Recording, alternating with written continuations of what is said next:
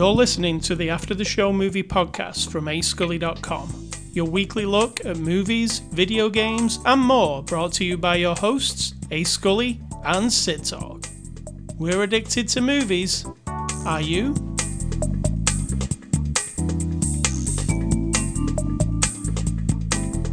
Welcome to After the Show. Welcome, Sid Talk. Welcome, listeners. Yeesh, that was, uh, you know, high energy. Well, you know, got to keep it on the high low. You know why? Uh, no. Because this is After the Show number 700. 700. We've reached 700 shows. How many years is that? I do not know. Divide 52 You should have asked me before. That could have been the before the after the show discussion. All right, do the math. 52 Mm-hmm. into 700. You're doing it. I can hear you clicking. Go on, do it. I don't know it. Just, just tell All me. It's 13 and a half years. Fantastic. So we are nothing if not, I was going to say predictable, but that's not the word. But that also is the word. Consistent. Consistent, that's the word. Mm. All right, then. So thank you for listening to all 700 shows, everybody. I wonder if anybody has. Is there a penalty for not having listened to them all? Yes, we keep doing them. Until we wear you down and you listen to them all. Exactly. Okay, okay. Just so everybody knows the rules. Let's just say we're here for you. Happy 700 then. Yeah, we'll always review a movie for you if you're interested. If you're not, whatever. You won't be listening right now, so we're not really talking to you. so it is Saturday, September the 4th. This is after the show 700, as I just said. The movie we're looking at this week is The Protege. It's a 2021 movie. You can watch it on streaming right now. It's from our friends at Lionsgate. It's rated R. Just go to all the places streaming movies are available and pay your $20 and watch it. So, Sid Talk, give us the synopsis of The Protege. An assassin lady has to find somebody to assassin. And All right. she's tough as nails. I'll give you the one off the tin. The movies, streaming movies come in a tin. No. Rescued as a child by the legendary assassin Moody, Anna is the most skilled contract killer. However, when Moody is brutally murdered, she vows revenge for the man who taught her everything. Ah. They came at it from a different angle. They did, they did, they did. but they were also correct. So, Sid Talk, the movie The Protege, what did you think? I really enjoyed it. The end. That's episode 700 in the bag. Well, I figured we'll do something different. That's it. I liked it. Did you like it? You like it? We're done. Thank you all for having it. No, I've got quite a lot to say about this. I really enjoyed it.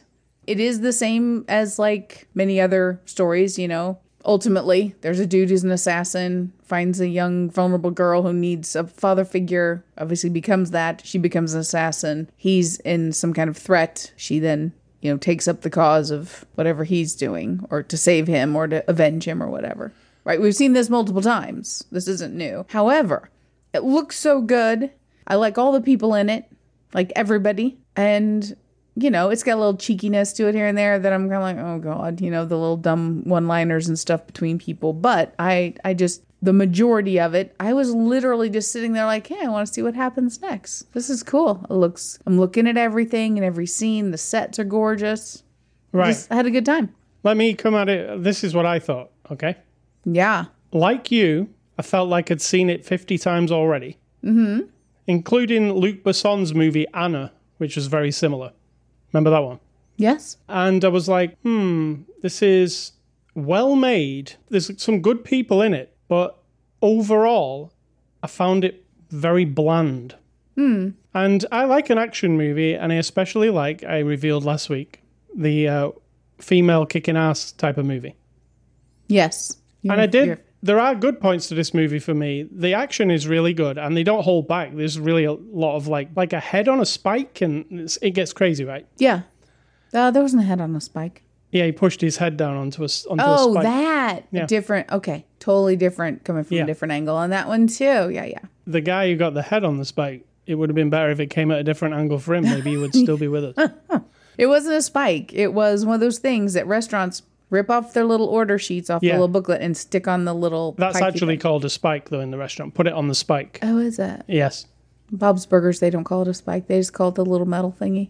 Right. Well, there you go. Just saying. So there was all the elements that I like, and it honestly did feel like a Luc Besson movie. I was like, "Oh, is this Luc Besson?" Because it's like his you know, La Femme Nikita Yep. style template. And that's how it felt as I was watching. I was and I like Maggie Q, but ultimately this was the problem I had with it. The plot was a little convoluted about who was doing what and uh, you know. A little bit. It was almost convoluted to the point of I'm I'm not even listening to like names anymore. I'm just like, "Oh, okay.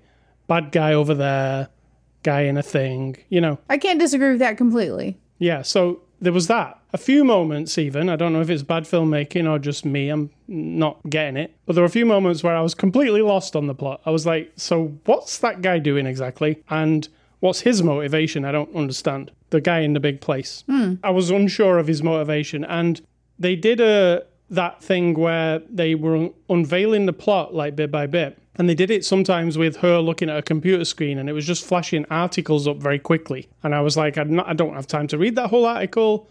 what exactly did that guy do? Oh, whoops, I missed it. I'm just going to carry on going. And ultimately, it didn't matter what I knew. Like, mm. it didn't actually matter, did it, in the end for the plot? Yeah, the one thing I was like, what was, oh, we're doing spoilers, right? So her articles are about a dude who got assassinated 30 years ago by by her friend who has now been killed by someone associated with the guy who was assassinated 30 years ago. And now the guy who was assassinated 30 years ago, spoiler alert, wasn't assassinated, he faked his death. And we see him like three times before anyone really, really solidly says he is that guy because the pictures in the newspaper article, I was so forgettable that I didn't, he didn't stand out. Exactly. I was like, is this the guy? And nobody's calling him by his name. No one claims he is who he is. He's very famous, apparently, because thousands of, or hundreds of rich people are coming to his little fancy party. We skipped over the whole part about him having a new identity. He's got a different name. None of that shit. And then when the guy says they have no idea who they're dealing with, like we have no reason to feel this guy is a threat. He, we don't see him personally that's how we usually establish that the really bad guy, the guy at the top of the pyramid of badness, Right. will like grab somebody's mother and slit her throat, right? So we are like, okay, that guy, you don't fuck with that guy. Like that is the guy. And everyone who's afraid of him, that's why he's the top guy, right? We have none of that. This guy is just super generic. Yeah, generic. That was my only complaint is that the bad guy isn't as interesting as all of the thugs and the peripheral. Exactly. They're not even bad guys, are they? Like Also, it's like a super anticlimactic end with that bad guy. I actually approve of that particular one. I was like, okay, cool, Right. cool. Even then, you know, if you don't prove it, something explodes, and then it's like, oh, did he really explode? I also think that this movie has some really shitty dialogue in parts. This line is actually in this movie. I hate it. Are you ready? Yes. Are you gonna kill me or fuck me? Oh yeah, yeah. That was a little cheeky. Not just cheeky, just it didn't even compared to how these people are all behaving. It all of a sudden became a comic book. Uh, Like- true. Like it became like uh, well, I'll tell you what it became. All of a sudden, Mr. and Mrs. Smith. Yeah. Oh, totally, Mr. and Mrs. Smith. Yeah. I got that vibe. But it didn't even have that that kind of light-hearted tone. And then you know, people are shooting, getting the neck slit, people are exploding and stuff, and then she's uh, having witty coital banter. relations. yeah, and mm-hmm. witty banter with him. And I was like, Yeah. this really doesn't fit in this movie. It was actually played quite seriously up to this point, and then what's going on now?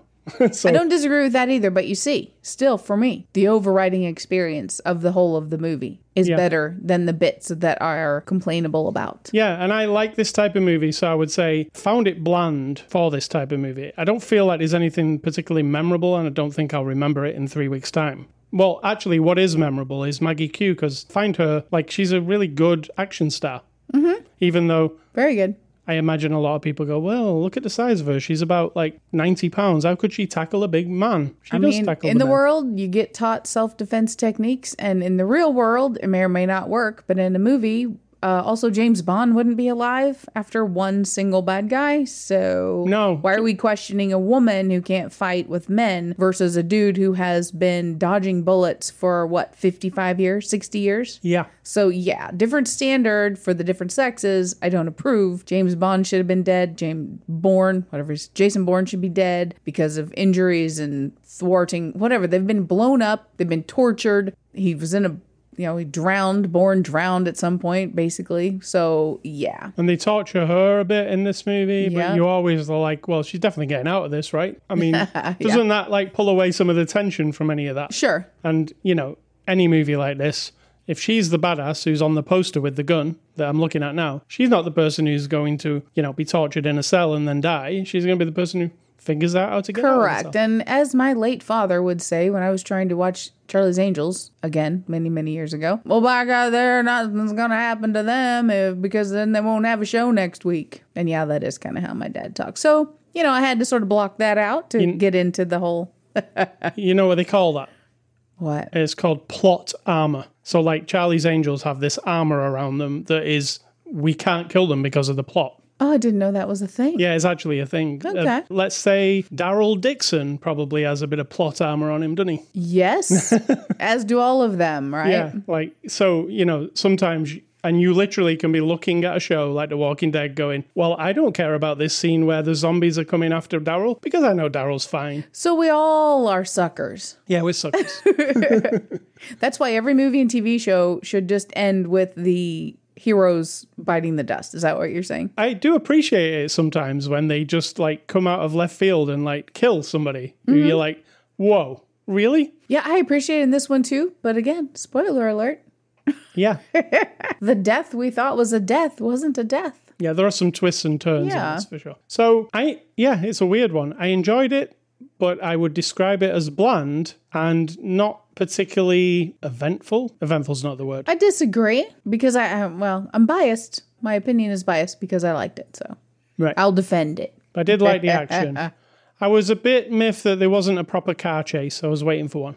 Ew, that would have made it so much worse. I would have to be sitting here saying, you know me, I'm bored with car chases, and it was very boring. Right. So, But you maybe that. that. would have stepped it up a mark for me if there was a decent car chase. uh, but I'm more important.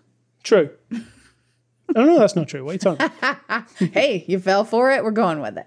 All right. Anything else you got to say about the uh, film itself, or we're going to the cast? No, I just think it's an enjoyable action. It's got a story of, and I do like a lot of some of the a lot. There's several a lot. What am I saying? They're quite a. There's He's quite a saying bit a of, lot, a lot. There's quite a bit of dialogue that I did like. Right, Samuel Jackson's speech to him about the levels of how some people are good and some people are bad. I really enjoyed that. I think that was really good. Her talking about how like it's just when she's at the restaurant, she's like. This is what I'm doing, and this is it. I'm telling you now, anyone who gets in my way, my goal is to kill the person who killed the person. And that's it. There was a few conversations that I really did approve of. Yeah, I do like. It's kind of like a Bond gadget, but she has a cell phone with a knife that pops out. yeah, you did like that. Yeah, I thought that was really good, especially at the beginning where she really used it. And I was like, wow, okay. So this movie is not going to hold back on the violence, Ah, no, which it does not. it did not. So moving on to the cast, Maggie Q is our star. She plays Anna. What did you? Oh, Anna. She's called Anna. Mm-hmm. And that movie by Luc Besson. She was called Anna. Yes. The movie was called. Okay, I get it.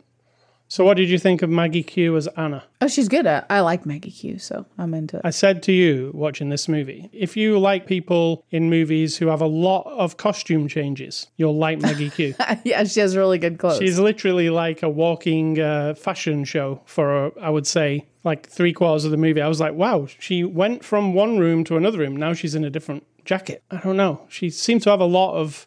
All the clothes are really cool. I said she's like probably the most fashionable or person walking around. Nobody else in the movie is quite as cool. she's pretty cool. And she has cool jackets. Even when she's like crawling down a vent or something, she looks cool. But yeah, if you like fashion, there's a But lot I of like fashion. that. I like that. I like She's- Maggie She's Q. got a that- specific vibe about her. I like that. Yeah, there's something about her that's got charisma about it, right? Like Mm-hmm. We've seen her in a lot of stuff. We've seen her in bad things. We've seen her in good things. That movie we watched recently, The Death of Me, where Mm. she was. You remember that one with the voodoo mumbo jumbo and all that? Mm. It was really bad, the movie, but she brought something to that movie. I I get that she's got something, you know, star power as they call it. Sid Talk.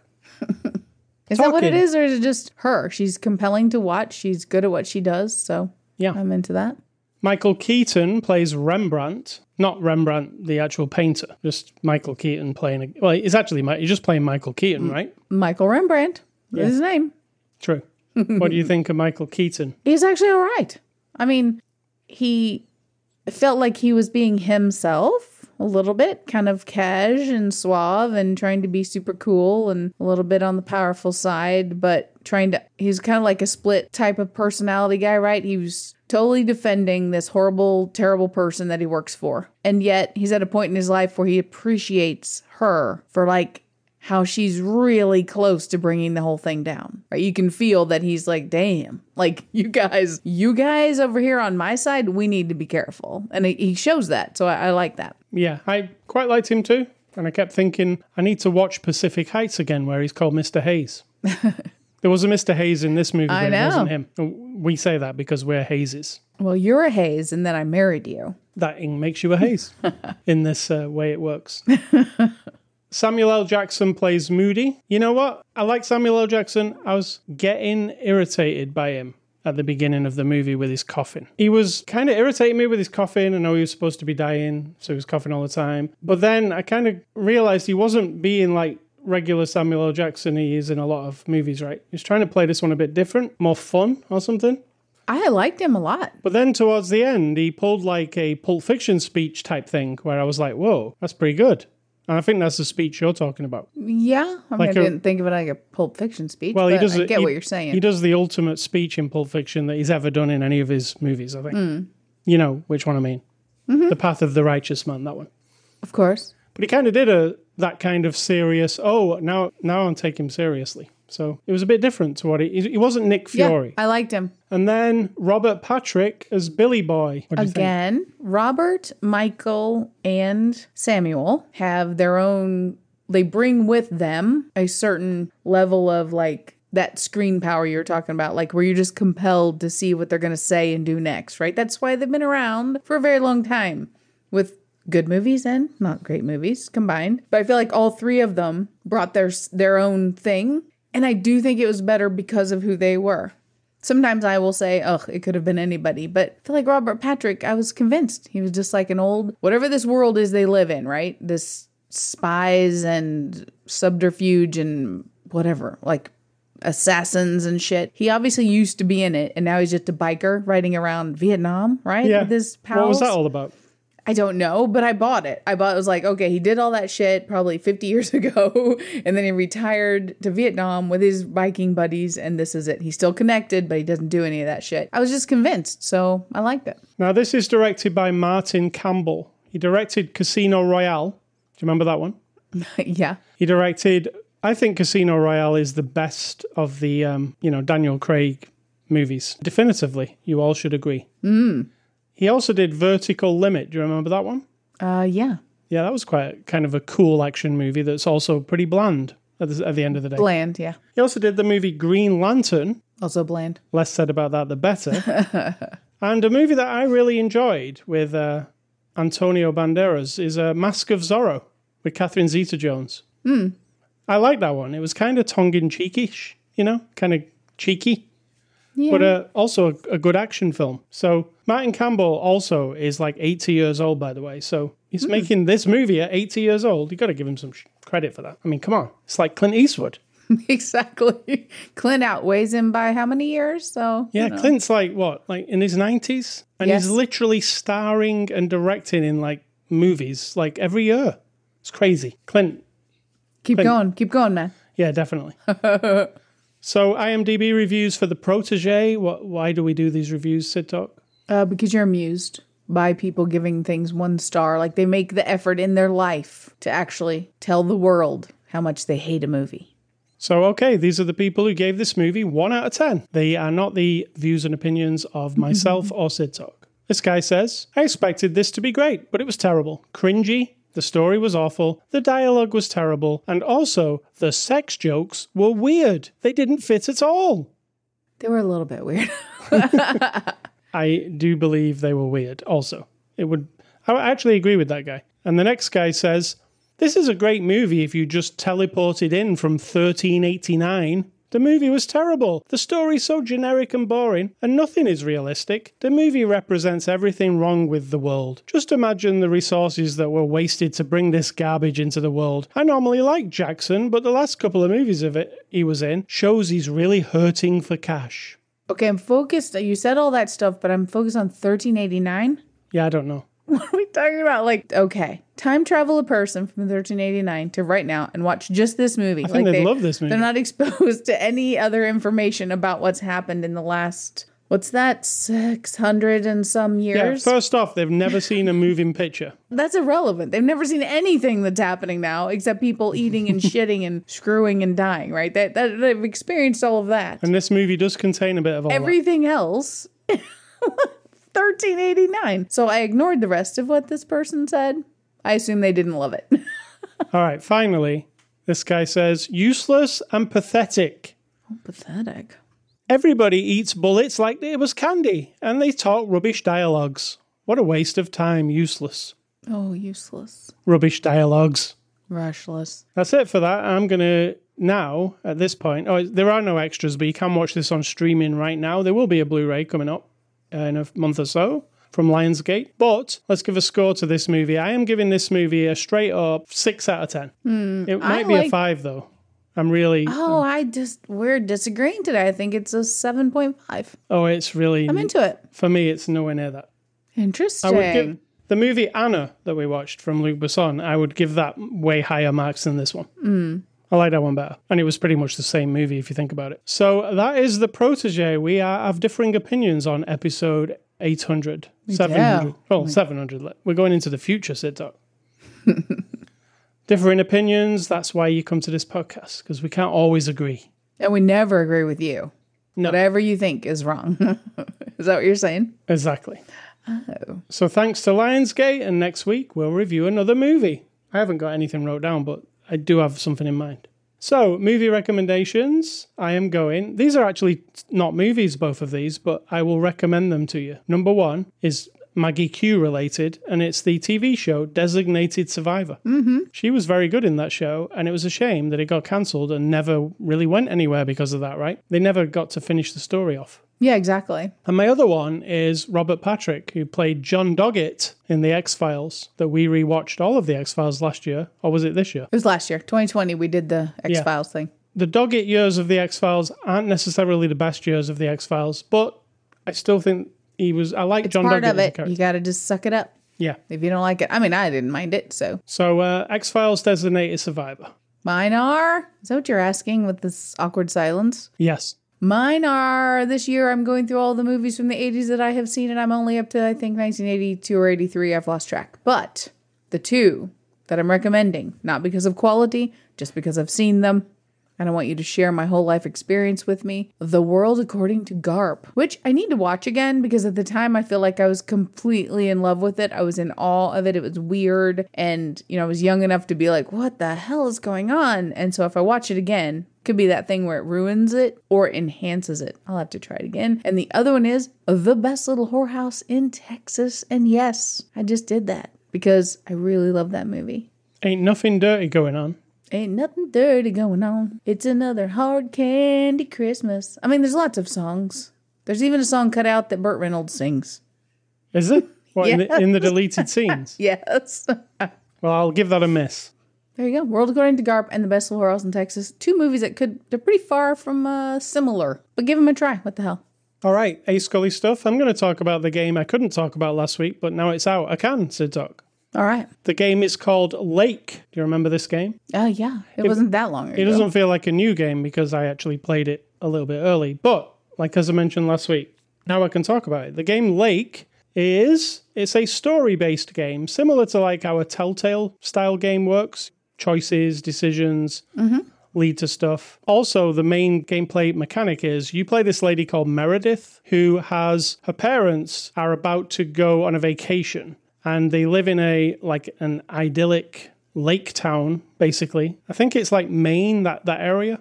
Or is it idyllic? Right. And she, her dad is the mail carrier for this little town. And she agrees to come back home while they're on vacation to look after the house and to do his job in the mail van for two weeks. So that's the premise of this game. And you end up in the town, and your main duties are to deliver the mail. Now, delivering the mail involves riding around in the van, it involves get these packages in the back of the van that are addressed to certain people. And you have to find the addresses, take the packages, and take the letters and each day there are 14 days, I believe, you do this job. Now, you would think, well, is that it? You just deliver the packages? Well, no, because like when you deliver a package and you knock on somebody's door, you'll get to meet somebody who, because you grew up in this town, they remember you most of the people. So there's previous, you haven't been back to the town for 20 years, but there's prior relationships with you and the townsfolk. So it's, what would you, how would you describe it? It's a lot of the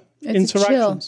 It's a chill, chill kind of a game. It's like listening to chill music or playing solitaire. Yeah, and a lot of the interactions with the townfolk are like it's about like remembering back in your life and how you've changed and maybe you've changed for the better or the worse. You know, there's a lot of that in this game because like there is one situation with her best friend from high school who she really spent all the time with, Meredith. And when she turns back and she delivers the mail, like one of the first packages you deliver is to this lady. The lady is, there seems to be a rift between them. Mm-hmm. And the rift is just, it's nothing big. It's the rift is that Meredith went off to be a computer programmer and just didn't bother contacting anybody ever again. You know, like people do in life, right? Yes. like uh, i'm busy. That doesn't matter anymore. But then so other people it means so much to them that they just think you're being a complete dick. So there's a lot of that in this game where should she have kept in touch or is the is that lady just being sensitive or you know and it kind of unravels that way. And i would call the game like uneventful in a good way. Yeah, you would. because every day I wanted to deliver the mail, and you know, occasionally you meet a person and they give you a bit of a life story or like what they've been doing in the last 20 years. And like one guy's a, a guy who lives in the woods who's like unhappy that there's like a developer who wants to come and like knock down a bunch of the trees and ma- build houses there. He's not really into that. So his whole story is, you know, you try and encourage him to be maybe a protester or a, somebody who ma- make a difference in the town. And you inspire people as you go along, you help people. You're kind of the world's most helpful postal person because you do help. Oh, maybe that's just the way I played it, but I did decide to help absolutely everybody. I felt like I like a whirlwind. I came into the town. I was just very nice and helpful to everybody, and then there's decisions to make at the end. And you know, do any of the decisions? It's not like a Telltale game, is it? Nothing's life or death. That's the difference. It's like the decisions lead to Yeah, there's no big drama happening. no. There's no. I mean, are we spoiling this for people though? If you're encouraging them to play it, Well, there's no violence. There's no. I'm, I'm, I think that's a good selling point because most everything is violence, right? These True. days, and this isn't. There's not even a like a mention of violence. There's not even like, ooh, those people over there could be doing something terrible. It's more just regular people that you meet. They've all got a story. It's semi interesting. Some of the stories might not be interesting to you. Like they're just. Huh. Or some things just don't like. Remember the guy from the hotel who's kind of like a dick. Yes, the nerdy Yeah, gamer guy. but it doesn't really amount to much. It's just, oh, you met a guy who's kind of a dick.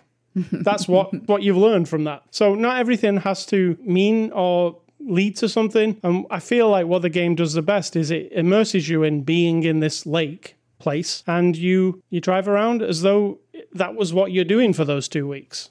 And if that appeals to you, that kind of thing, I think it scratches the same itch as it does for me playing American Truck Simulator, which is a game where you drive from A to B with some cargo. It's very uneventful, you know, unless you. you love that stuff. I play it as though it is real. Like I'm not crashing my truck into stuff and going, you know, I'm I'm obeying the laws. I'm using my indicators when I have to. I'm I'm going the speed You're not limits. really selling this to a lot of people, but I know. I think I am selling it. it to a certain amount of people.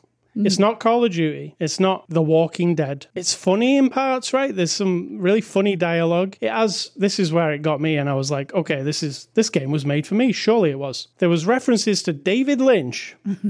Blue Yeah. Velvet by David Lynch, where you meet somebody who rents videotapes. It's like a little thing about real movies. You know, that she talks to you about movies. And it's like, oh, I get to choose between this movie and that movie. And all the movies they seemed to pick was like some of my favorite movies. So it's almost like they made the game for me or they was thinking about me, but they weren't. I'm sure they were. No, no, no. I'm sure they were.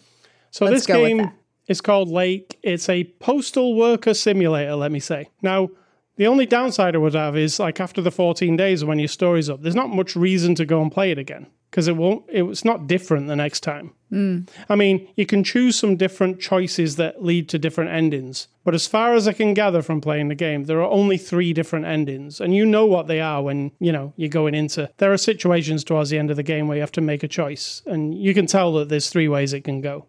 So you can go back, I guess, and get the other two endings. The time I did play with it, and it was about six and a half hours long, I really enjoyed it. And I, th- I feel like it's one of my favorite games this year.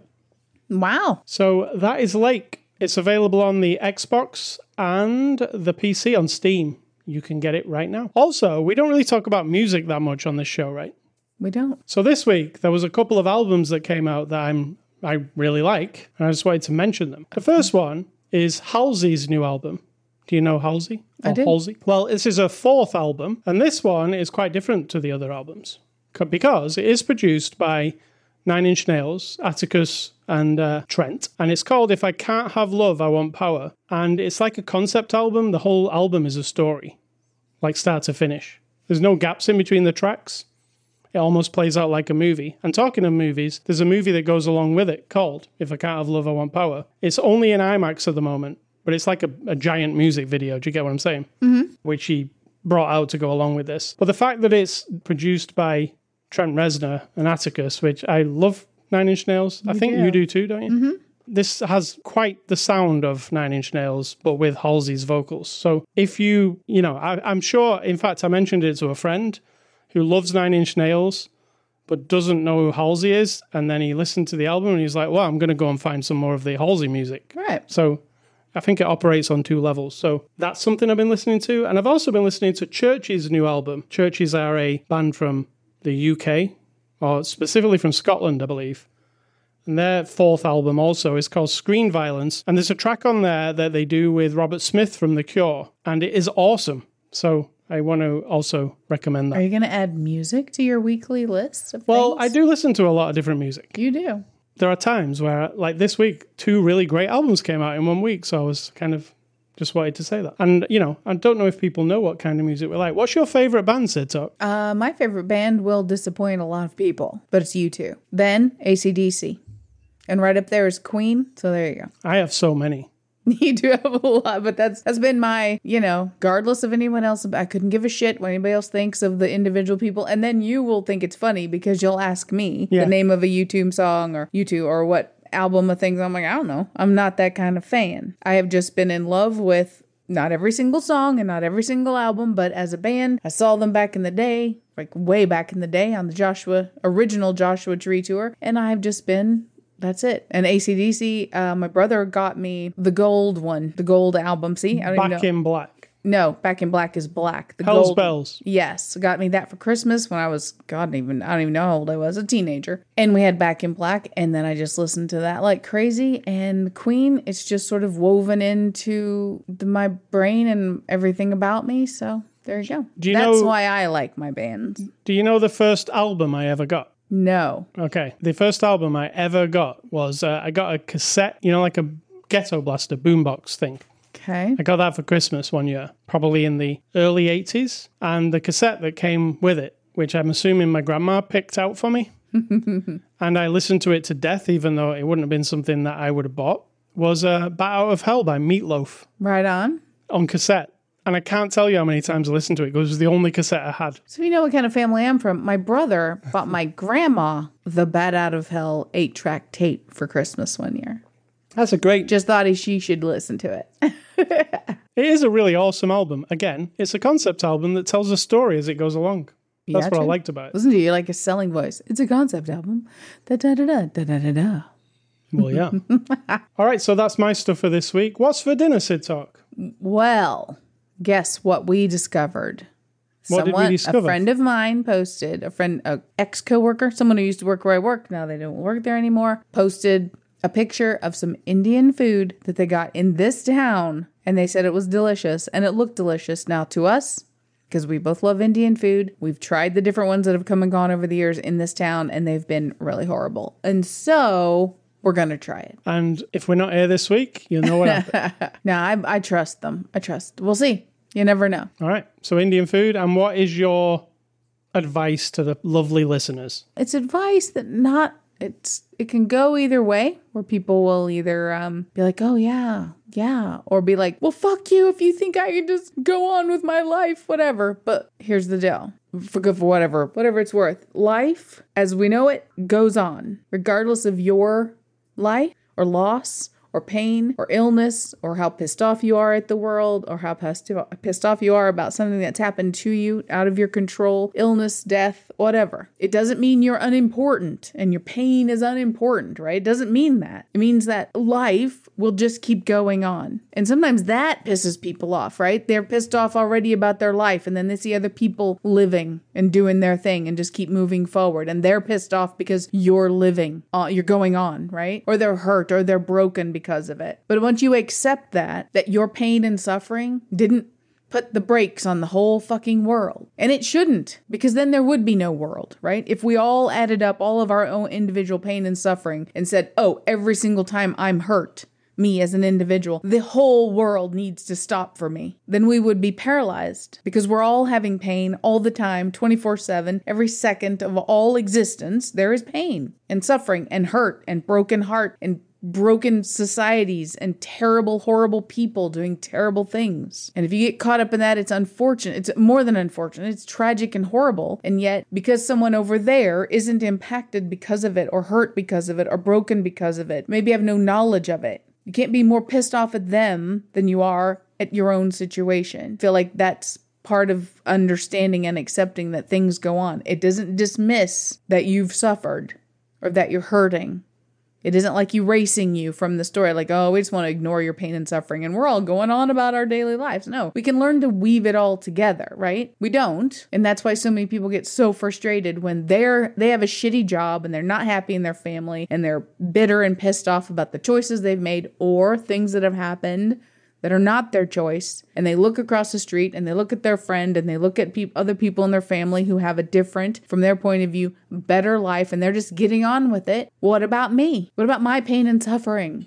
Well the world can't fix us all. You have to just take control of it your pain your hurt whatever and turn it into something better than it was before. Well said, Sid. It is. I mean, it's harsh and people will disagree with it. And I haven't felt every pain that every person's ever felt. That is the truth. Neither have you. The person listening to this could have had a very tragic, horrible thing, and yet, in the history of humanity, someone else will have had it worse. And that sounds harsh and like tough love, but it is the truth. And for you to want the world to stop for you, or you even choose to let your own life just melt and disintegrate into nothingness because, well, I'm hurt, and so the whole world has to just, like, fuck the whole world then. If they don't care, I'll just sit here and let myself disintegrate into nothingness with bitterness and hatred or hurt. Well, okay, but then the whole world will keep going on.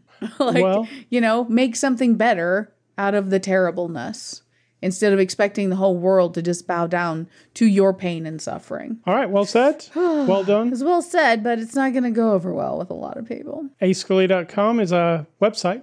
You can catch it on uh, this podcast on anchor.fm slash after the show. You can catch us on social media sites, Instagram, Twitter, Facebook. I also started doing a thing this week, Sid Talk, where I do like a little clip of the podcast and post it up on Twitter.